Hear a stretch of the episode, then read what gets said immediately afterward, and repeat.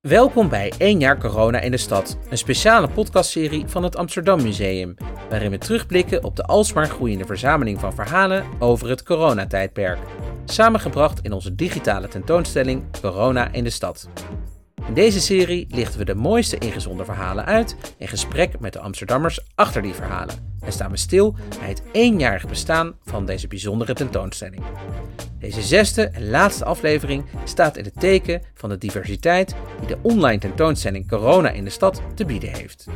De gasten zijn schrijver en curator Hanne Hagenaars, zangeres Saskia Guyon, schrijver en illustrator Ola Ensler en studenten toegepaste biologie Ari Ebbenhorst en Didi Serenji. De moderatie is in handen van Margriet Schavenmaker, Diana Ozon en Mathilde Mupé.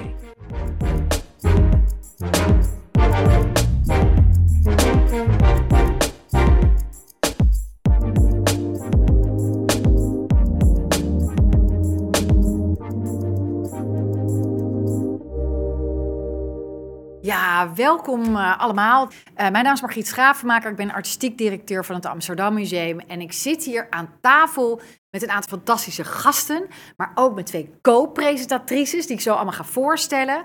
We zijn nu bezig met een marathon over corona in de stad. De online tentoonstelling die nu een jaar bestaat. En wij zijn het zesde uur en uh, wij gaan eigenlijk vieren hier de diversiteit van de inzendingen maar ook de duiding. Wat betekent dat nou allemaal? En ik doe dat dus samen met twee geweldige co-hosts, Diana Ozon en Mathilde Mupé, de zussen, de poëtische kunstenaarszussen, die ongelooflijk veel zelf hebben ingezonden in corona en de stad. Daar konden we gewoon niet omheen. En toen mocht ik kiezen met wie wil je het programma afsluiten. Toen dacht ik, nou, met jullie. Dankjewel. Ja. ja. Diana, heb je er zin in? Enorm veel zin, Margriet. Wat vond jij het, het, het, meest bijzondere wat jij op corona in de stad bent tegengekomen? Het moment waarop ik naar uh, Mathilde P. ging met uh, uh, kunstwerken, schilders van onze opa, die amateur zonneschilder was. En dat werk ging ik naar haar toe brengen in zo'n boodschappenkarretje. was een handig oudere dameskarretje. En dat heb ik los neergezet op de ouderzijds voor Burgwal. En ben op mijn buik gaan liggen aan de gracht om een handschoen in het water te fotograferen. Een, een, blauwe handschoen die daar lag en die behoorde tot het corona-afval. En dat werd verzameld door de plastic soepserver. Dus ik op mijn buik liggend en ik zag visjes in het water en het rook naar een sloot. En dat karretje, ik hoefde helemaal niet bang te zijn dat iemand dat weg zou nemen. Zo ontzettend stil was dat. Jouw bijzondere corona-ervaring. Ik zie meteen een linkje met zometeen ook de gasten die we aan tafel hebben. Maar nou, dit is allemaal voor de kijkers thuis na te kijken. Oh, het heeft natuurlijk allemaal een plek gekregen in de online tentoonstelling. Ja. Mathilde, jouw belangrijkste herinnering corona in de stad? Nou, er zijn een heleboel momenten waar eigenlijk zijn ze allemaal gewoon heel bijzonder. En als ik er eentje moet kiezen, was eigenlijk op eerste kerstdag dat ik een wandeling maakte. En precies op het moment dat ik een gezelschap passeer, komt er een man de deur uit lopen. En die, ze begroeten elkaar. De ene man heeft flessen bij, zich, uh, was met de auto langs gekomen met flessen naar die andere man. En die andere man die was dus met taart de deur uitgekomen. En ze zeggen dus, de ene, dus die bezoeker, die zegt dus van, kan niet. En de andere zegt, ja, ik ben net uit quarantaine. En toen dacht ik van, ja, hebbes, dat teken ik. en die kunnen we ook weer vinden, die bijzondere ontmoeting. Ook dat ongemakkelijke ervan, hè? Mag je Ja, inderdaad, dan mag, mag je inderdaad. Je? staat er met ja. eten. En ook inderdaad de, de, uitbundigheid van kerst. Van iedereen met... Op de stoep. Op de stoep, inderdaad, elkaar uh, geschenken. Iets wat eigenlijk heel normaal is, wordt dan in één keer heel bijzonder. Ja, inderdaad. Dat heb jij weer getekend, gedocumenteerd. In de Virusverslagen heet onze uh, collectie. Ja. Virusverslagen. Ja, Mathilde Mupé, Diana Ozel. Maar jullie zijn co-hosts en we gaan nu beginnen met het eerste panel van vandaag. En nou, het is heel, er zit eigenlijk geen samenhang in, want wij zijn een soort van de afsluitende uh, viering van de diversiteit. Wij welkomen hier Saskia Guillonne. We hebben Didi aan tafel zitten en we hebben Arie aan tafel zitten. En um, uh, we beginnen eigenlijk wat. Uh, misschien is het leuk om wel eventjes heel kort te vertellen wat jullie, jullie studeren. Toegepaste biologie. Jazeker. Precies. Ja. In Almere, ja. En wat hebben jullie ingediend bij corona in de stad? ja, we hebben een online zaal gemaakt. eh, natuur in de lockdownstad dus. En daar hebben we gewoon van allerlei verhalen verzameld, wat we zelf tegenkwamen, wat we konden bedenken. En dan zijn we een beetje op pad gegaan. En dan zijn we zowel van artikelen die er al waren, als dat is de ideeën die we zelf hebben bedacht. Daarvoor zijn wij gewoon ja, op zoek gegaan. Heel mooi, we gaan er zo meteen eh, dieper op in. Maar ik denk dat we even gaan beginnen hè, met het de performer die aan rechts van mij Saskia. zit. Saskia. Hoi. Hi. Ja, wij waren helemaal gefascineerd. Oh, door dat was echt filmpje. fantastisch. Jij, eh, hoe noem je jezelf? Je hebt een, eh, een boombox, een, een, een, een een Oh, geluids- nu? Ja. In een Ja. je een geluidsinstallatie. Dat doe ik nu, ja. En, ja. en, en in het verleden, eh, of dat ga je natuurlijk ook weer doen, daar gaan we gewoon vanuit. Was jij eh ka- karaoke, verzorgde jij de karaoke in de eh coffeeshop De Bulldog op het Leidseplein? Ja, klopt. Coffeeshop, restaurant, wat het Ja. ook is. En eh, café. En eh, nu ben jij eh, bezig met eh, langs de huizen gaan. Eerst ging je nog in, in huis en toen ben je in je eigen huis. Vertel. Ja, ik ga het vertellen. Het, nou, inderdaad, ik doe dus al, heb tot vorig jaar 23 jaar lang op het Leidseplein de karaoke gehost. Met ontzettend veel plezier. En ik mis dat natuurlijk heel erg. En wat ik net aan jou vertelde, ik ben echt wel een publiekspersoon, zeg maar. Ik hou ervan om voor de mensen te zingen. En dat ging natuurlijk heel erg missen. En ineens, van het ene moment op het andere moment, dacht ik, weet je wat ik doe? Ik ga met een hele grote pen bij ons op de keukenkastjes, mijn vriendje was er heel blij mee, schrijf ik Saskia in her jogging kitchen show. En toen heb ik twee maanden lang, in de eerste lockdown, heb ik elke avond een liedje gezongen. En die plaatste ik dan eh, na het eh acht uur journaal, omdat het eh, journaal natuurlijk niet zo leuk was, altijd slecht nieuws en zo. Dus ik dacht, nou, als ik nou gewoon om half negen precies, tien voor half negen, een liedje plaats, om de mensen een beetje blij te maken thuis. En ik eh plaatste dat dan op Facebook en eh, een Instagram-account begonnen en zo. En dan heb ik dat tot 1 juni heb ik dat eh, gedaan. En dat was ontzettend leuk. Ik kreeg En dan is de intelligent lockdown afgelopen. Toen hoopte ik natuurlijk dat ik ging beginnen. En toen heb ik een soort van live performance, net als nu, op, op Facebook gedaan in de Bulldog. Eh, Misschien is het leuk om even te gaan kijken. oh ja? Dat we even kijken naar ook jouw beeld. Zodat de mensen thuis een beeld krijgen van Oh ja? ongelooflijk vrolijke presentaties. En, Ja, die is eh, leuk, ja. Oh ja, ik zie die tekst Oh, ook in, al de, in, de, in mijn Nou, keukenshowtje, Ja.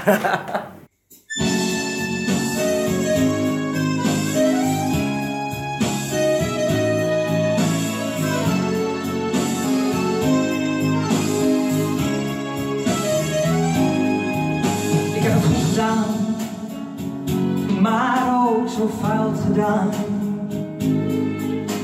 Als ik terugkijk in de tijd. Een lach met tranen, zo voel ik mij vandaag. Geproefd van het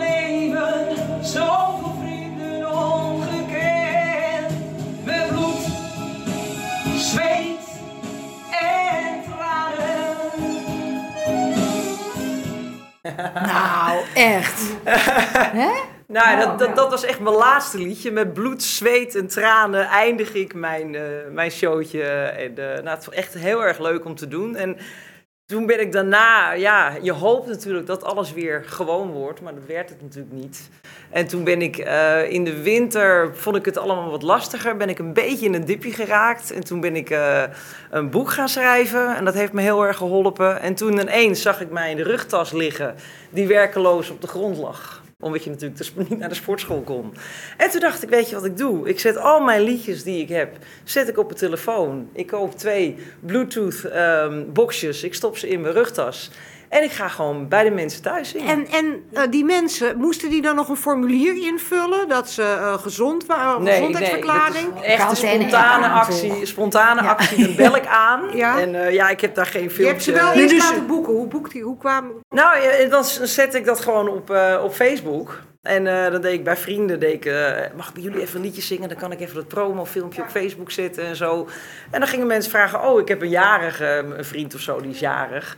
En eh, kan je even een liedje voor hem komen En zingen? dat kan Nou, nu nog steeds. En eh, ja, en dan, nu ben ik het ook voor ouderen gaan doen. Omdat ik het ontzettend ja, erg vind dat mensen heel eenzaam zijn. Jij wil straks helemaal niet meer terug naar de Bulldog. Nou, eigenlijk wel hoor. Oh, oké. Ja, Ga, ga je hierna ga je dan nog een ehm, zangcarrière beginnen of zo? Eh, Nou ja, Heeft ze toch al? Ja, nee, maar ik bedoel van, van nou, er wordt dus inderdaad van, Ga je, wil je nog terug naar de bul- boeldag? Ja, Ja, dus ik, maar, eerlijk is eerlijk, dat heb ik 23 jaar, dat was echt mijn rode draad. En daarnaast deed ik gewoon feesten en partijen en zo. Mhm. En als je al 23 jaar, ja, ik ben echt wel gehecht natuurlijk aan de Bulldog Palace. En je doet het allemaal voor toeristen en het is ontzettend leuk om te doen. Dus ja, tuurlijk hoop ik in mijn hartje dat ik dat weer kan gaan doen. En daarnaast dat ik gewoon weer lekker feesten kan doen. En ik heb vroeger, ik ben- straatzangeres geweest, ik heb heel veel op straat gezongen. Maar ja, nu loopt niemand meer met kleingeld rond. Dus ik heb Ja, wel denken. hè? Eh, dat je mag geen, eh geen eh, kluit mensen om je heen verzamelen. Precies, Dus dus, dat je dus kan, het mag is het best niet lastig. aankondigen Nee. als je op straat Nee. gaat spelen. Maar, maar Dus- kunnen we, we kunnen toch eigenlijk best een mooi bruggetje maken, toch? Want ik dacht, het is heel uiteenlopend wat we aan tafel hebben, maar dat valt misschien best mee. ja, valt heel ja, erg mee. want, want Eigenlijk is dit dus toch de, de menselijke natuur. En die, die, die moet naar buiten en die moet contact hebben. En dan gaan we naar de natuur, de, hè, de groene natuur. Nou, de natuur die eh, eigenlijk altijd contactschuw eh leek. ja. Eigenlijk, Dus, eh, dat is Ja, toch best althans, die bestuderen jullie toch? De contactschuwe natuur. Jullie hebben dus, eh, jullie zijn dus biologen en jullie zien dus nu dieren in de stad lopen, vliegen, zwemmen. Waar, Nou- waar, waar zijn jullie observaties? Nou, niet alleen dieren, gewoon alles wat met natuur te maken heeft. We hebben inderdaad, eh, inderdaad wel ook naar na- dieren, maar we hebben ook gekeken naar eh, hoe kijken mensen nu naar de natuur. Want inderdaad, door de corona hebben mensen allemaal meer vrije tijd gekregen ook. Er zijn meer mensen naar buiten gegaan, omdat ja, andere dingen kan je niet meer doen. Natuur in de natuur, die is er altijd. Daar kan je nog steeds in blijven lopen. En daar hebben wij ook eh, uit, inderdaad informatie uitgehaald. van, Enorme eh, toename van vogelspotters volgens mij, toch? Ja, En, eh, Nee, inderdaad, eh, inderdaad dat meer mensen da- daar eh, naar kijken en zo. Maar we hebben ook bijvoorbeeld gekeken naar eh, de waterkwaliteit van de grachten. Dat is ook een eh, deel wat veel invloed heeft, heeft op de natuur in eh, Amsterdam. Het is eigenlijk precies wat jij zegt, die eh, gefotografeerd eh, een, een blauw handschoentje in het water. Dat zijn ja, onder andere dingen waar wij naar gekeken hebben. Dat, dat meer zwerfafval, dat is ook een, eh, heeft invloed op de natuur. Ja, die enorme vuilnisbelt. Bij de eerste lockdown was het vooral. Hè. Mensen wi- wisten gewoon niet hoe ze daarmee om moesten gaan. Al die mensen die thuis zaten. En ze hadden en hun vakantiegeld en ze konden het niet uitgeven. Dus dan nog maar een extra grote televisie om de natuur En, naar en, binnen en te die, en halen. die afval die ble- bleef dus ook vervolgens eh, staan, omdat het niet opgehaald kon worden. Er was gewoon te veel eh, groot Ja, die de zakken wel, maar de, het groot afval bleef gewoon staan. En dat gaf dan ook inderdaad weer een hele eh, biotoop. eh, Ja, we hebben, nog, eh, we hebben, we hebben contact gehad met een, eh, een stadsecoloog. En die heeft inderdaad waargenomen dat er een- ook een toename is door ratten. Van ratten. Daar heb je ook mooie foto's van inderdaad. Ja, inderdaad. Die ja. heeft hij gemaakt, inderdaad.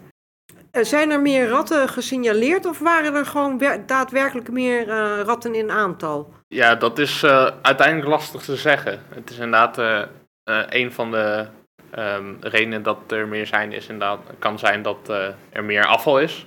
Dat is wel bewezen.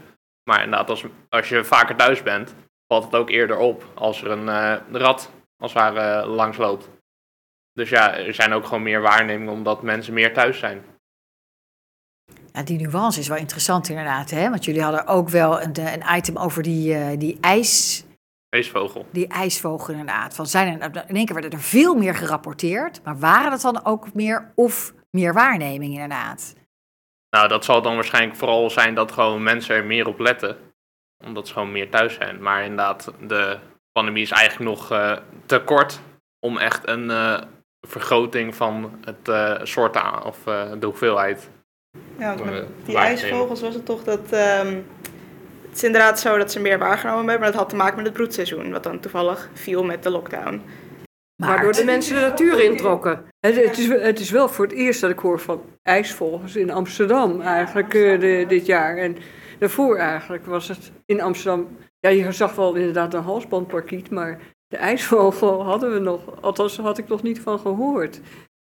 Ja, dat was het geheim van het Westerpark. Daar zitten ijsvogels al heel lang. Ja, nee, inderdaad, dat zijn van die dingen die inderdaad gewoon heel veel mensen niet weten. Maar al wel heel lang in Amsterdam zijn. En dat is inderdaad leuk dat mensen daar nu ook gewoon achter komen. Daar gaan ook steeds meer mensen dan op de volkstuinen wandelen. En dan zien ze dus eh, de ijsvogels. Doordat ze eh, de natuur eh, van het park gaan beleven in plaats van ergens Zijn jullie weg. anders ook naar de natuur gaan kijken in de stad? Nou, ik, ik denk dat alles wat eh, duidelijker wordt vanwege dus, eh, de lockdown. Dat er gewoon die hele rust over stad is gekomen. Waardoor je kleine details duidelijker ziet. Dus inderdaad, een boom die eh, staat te bloeien. Valt nu veel duidelijker op dan inderdaad op een moment dat er gewoon allemaal mensen omheen staan. En een muziekje hier en een muziekje daar. En, en, Dat Saskia En een paar daar zo. dat, Ja, dat, precies, is, toch? dat, is, dat is inderdaad... Sorry, Ja. Het is, misschien, het is misschien heel zielig, maar eh, ik ben volkstuinder eh, op Nut en Genoegen, het Westerpark, waar die ijsvogels dus eh, ook waarneembaar eh, zijn. Daar eh, heb je zomers, dan zit je gewoon backstage bij festivals. En nu is het dus stil. Dus je hoorde, we hebben ransuilen. Nou, er kwamen hele stoete vogelaars naar de ransuilen kijken. En die uilen konden ook gewoon hun roep laten horen, want er was geen dre- muziekdreun doorheen. Dus jij bent eigenlijk wel blij van al die festivals dat het allemaal niet doorging. Nou, dat was in dit geval, dat was het bijzondere eraan, dat we die uilen zo goed konden horen. En dat was in jaren niet meer voorgekomen dat we daar zo'n mooi uilenseizoen hebben gehad. Maar jullie zijn een nieuwe generatie, hè, publieksbiologen. Waar, waar, wat denken jullie dat op lange termijn de effecten zullen zijn voor de, hè, de natuur in de stad eh, van de pandemie? Ik denk dat het niet zozeer is wat we eh, nu echt hebben waargenomen in de lockdown. Ik denk dat het meer is wat mensen hebben geleerd ervan en wat er dus kan als de economie en nog meer stilstaat. Ik denk dat het meer een idee is in de, in de hoofd van mensen van, oh, dit is er. Ik denk dat er meer waardering is voor de natuur. Dat mensen toch merken van, dat is toch iets waar je ook eh, plezier uit kan halen. En iets wat je moet waarborgen. Ja, dank. Hey, en, en want ik ga het hierbij afronden, want we gaan door naar het volgende item. Maar Saskia, waar, waar zie jij nou, het, hè, als jij kijkt naar die langere impact, ehm, voor jou persoonlijk, is dat vooral inderdaad terug naar de bulldog? Of heb je er ook, blijf je ook bij de mensen thuis? Heb je iets, ga je iets meenemen? Ik wil het liefst alles bij elkaar doen. Ik, vind, ik heb nu ook ontdekt dat ik het ontzettend mooi vind om te doen voor lieve ouderen te zingen. Het is echt, ik had nooit verwacht dat ik dat zo mooi zou vinden. Het is echt zo ontzettend lief hoe ze op me reageren.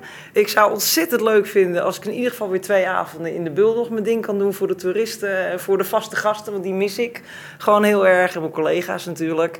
En inderdaad met mijn rugzakje gewoon weer bij de, hè, mijn als de backpackzinger.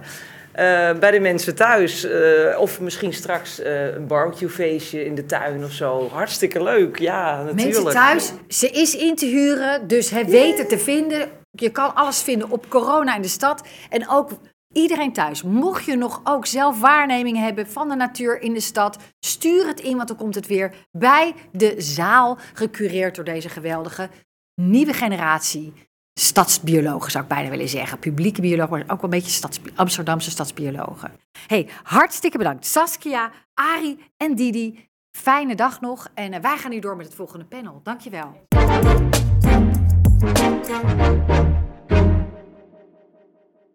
Ja, welkom terug bij Corona in de Stad. De viering van een jaar lang corona in de stad.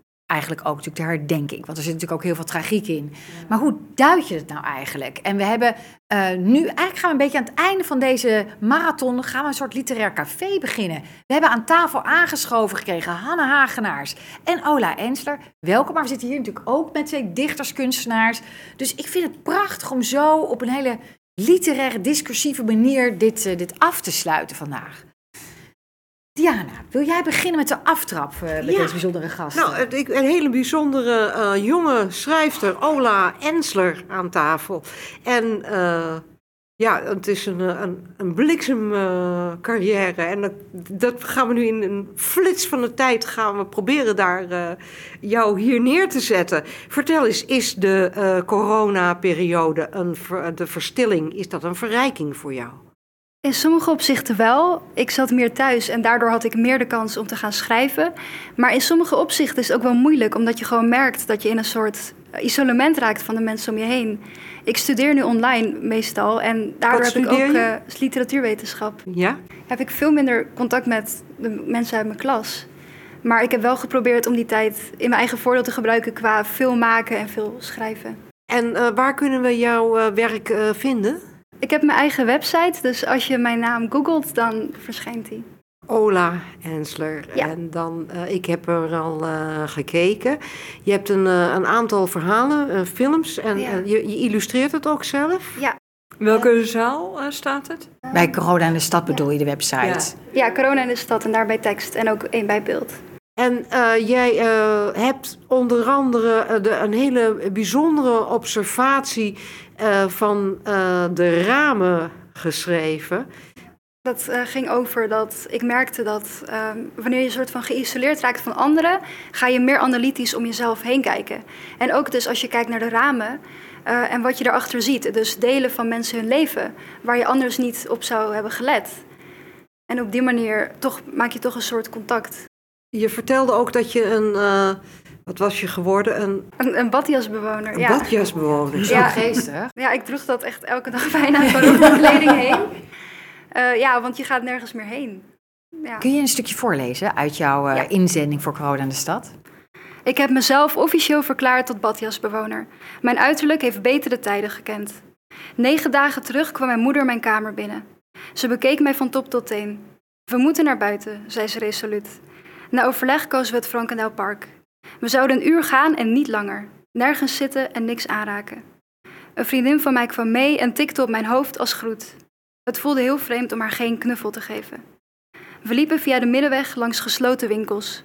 Ik zag de blauwe flits van een mondkapje. Voor de visboer stond een lange rij. We liepen het park binnen via de witte toegangspoort.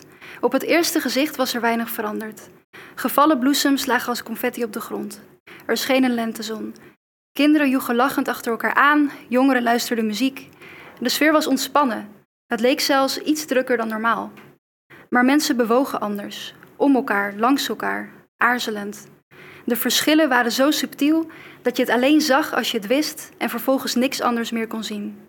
Ik zag hoe mensen het niet gewend waren om elkaar niet meer vast te mogen houden. Ik dacht terug aan toen ik thuis een film keek. Ik schrok in een reflex toen de personages elkaar omhelsten. Aanrakingen zijn gevaarlijk geworden. Mm, mooi, hè? Hey, en Hanne, jij hebt een, eh, eh, in opdracht van ons eigenlijk, ben jij de afgelopen weken gaan kijken, gaan lezen. Ja, En eh, je bent heel veel tegengekomen. En je hebt daar weer een mooi essay over geschreven. Hè? ja. Wat is jou het meeste opgevallen? Nou, ehm, mij is het meest opgevallen de oneindigheid van de site, want het was nogal verwarrend. Vooral als je er een essay over wil schrijven, dat je denkt, waar moet ik beginnen? Het is een soort labyrint, hè? Het is een volledig labyrint, want ook al gingen die zalen, elke keer raakte je weer op een zijspoor. Maar op een gegeven moment wordt het ook heel fascinerend.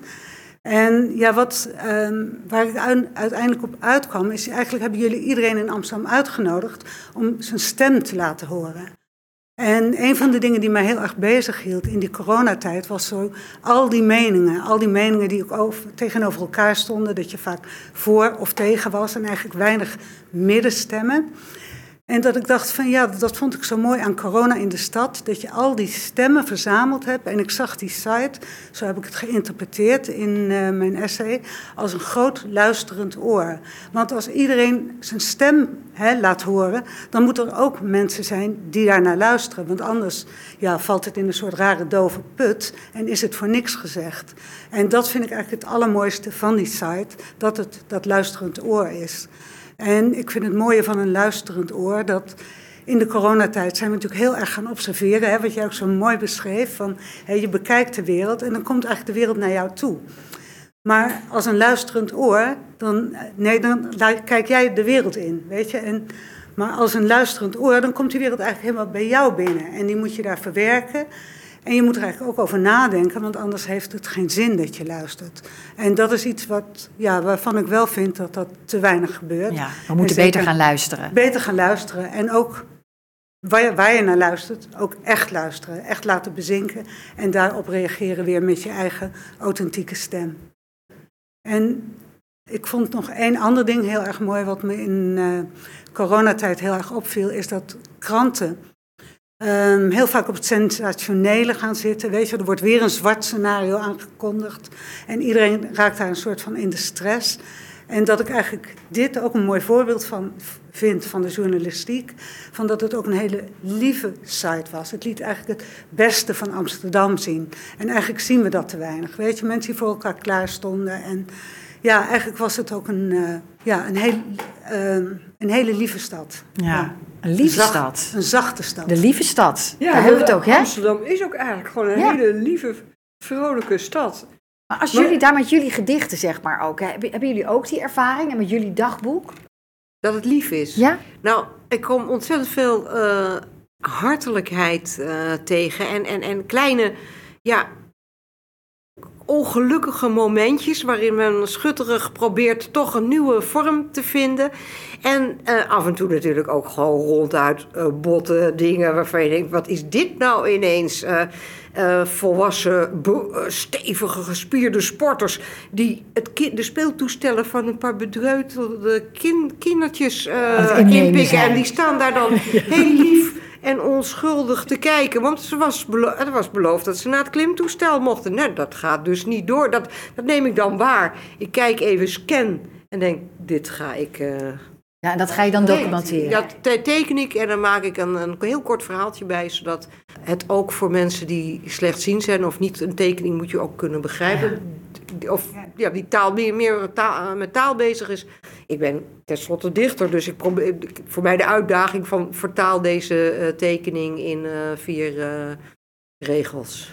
Mag ik jou vragen om jouw gedicht voor te lezen, wat je hebt meegenomen nu? Want wij zitten omwille van de tijd eh, toch, we gaan aan het einde van deze marathon. En, eh, en wil jij eerst of wil Mathilde eerst? Ik zou Mathilde er gedicht Ja? eh, graag willen horen. Mathilde.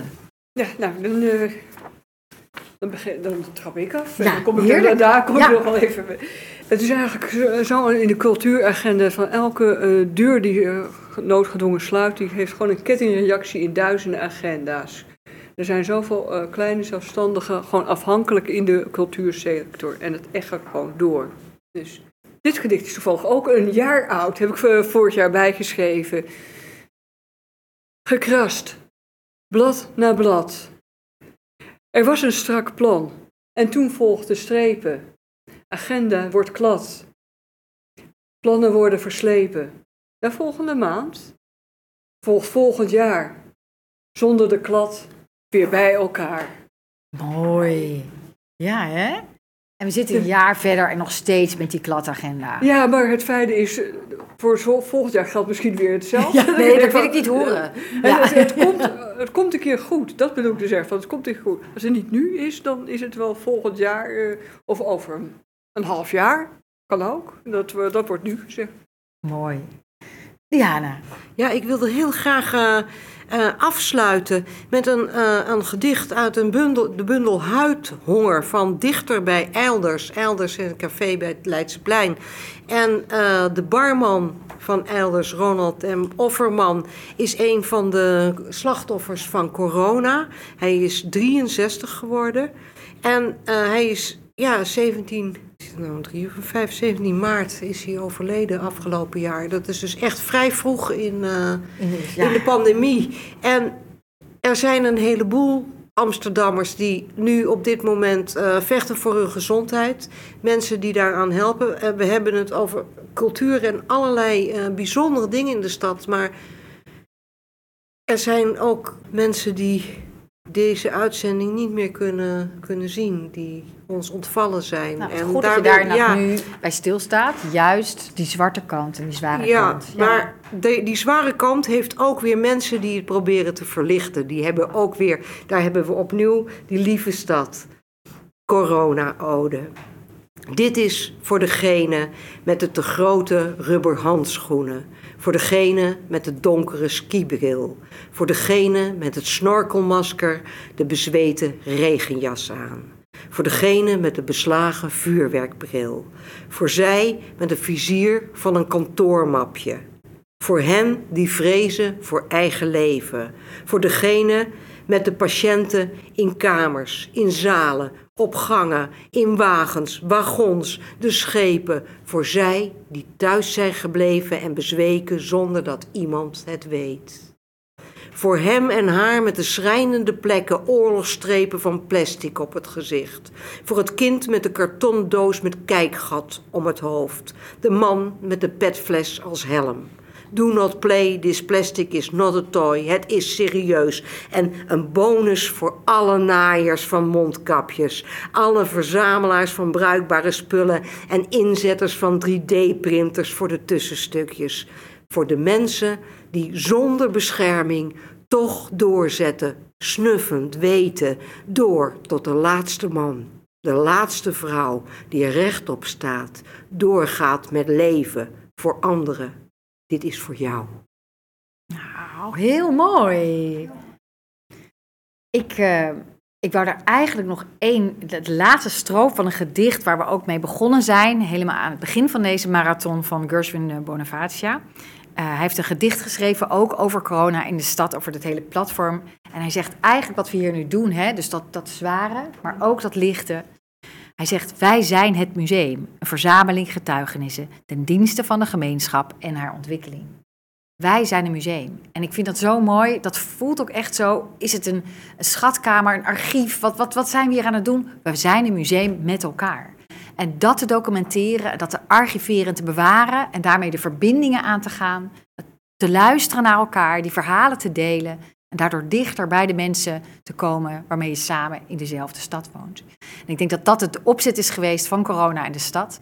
En uh, met al die 40 partners, met die meer dan, of bijna 3000 inzendingen, met die meer dan 150.000 kijkers, lezers, Blijf ook lezen, blijf kijken, blijf insturen. Het kan nog, ja, het moet nog eigenlijk, want we zijn er nog steeds niet van af. Wat er daarna met corona in de stad gaat gebeuren, nou, dat zien we daarna wel. Hopelijk nog heel veel mooie tentoonstellingen, boeken, gedichten, essays. Um, ik wil iedereen bedanken die deze uitzending heeft mogelijk gemaakt. Ik wil de Salto-kijkers bedanken, mensen die erna die nog kijken, het hele team dat hier keihard gewerkt heeft om dit mogelijk te maken. Zes uur lang, voor het eerst live. We gaan dit beter kunnen, met minder technische fouten, maar dat mag ook. Weet je, dit is gewoon een tijd waarin we allemaal onszelf opnieuw uitvinden. En um, nou, nogmaals, heel erg dank aan iedereen. Hier aan tafel ook. Eigenlijk een soort literair einde aan deze hele mooie, toch ook poëtische dag. Dank jullie wel.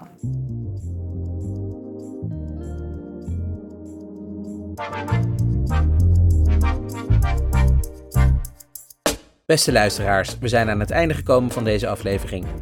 Wil je de hele estafette-uitzending terugkijken? Dan kan dat op onze website www.amsterdammuseum.nl. Als u wilt reageren op deze podcast, dan kan dat door te mailen naar podcastapenstaartje Dank aan alle gasten en aan u voor het luisteren. Tot snel.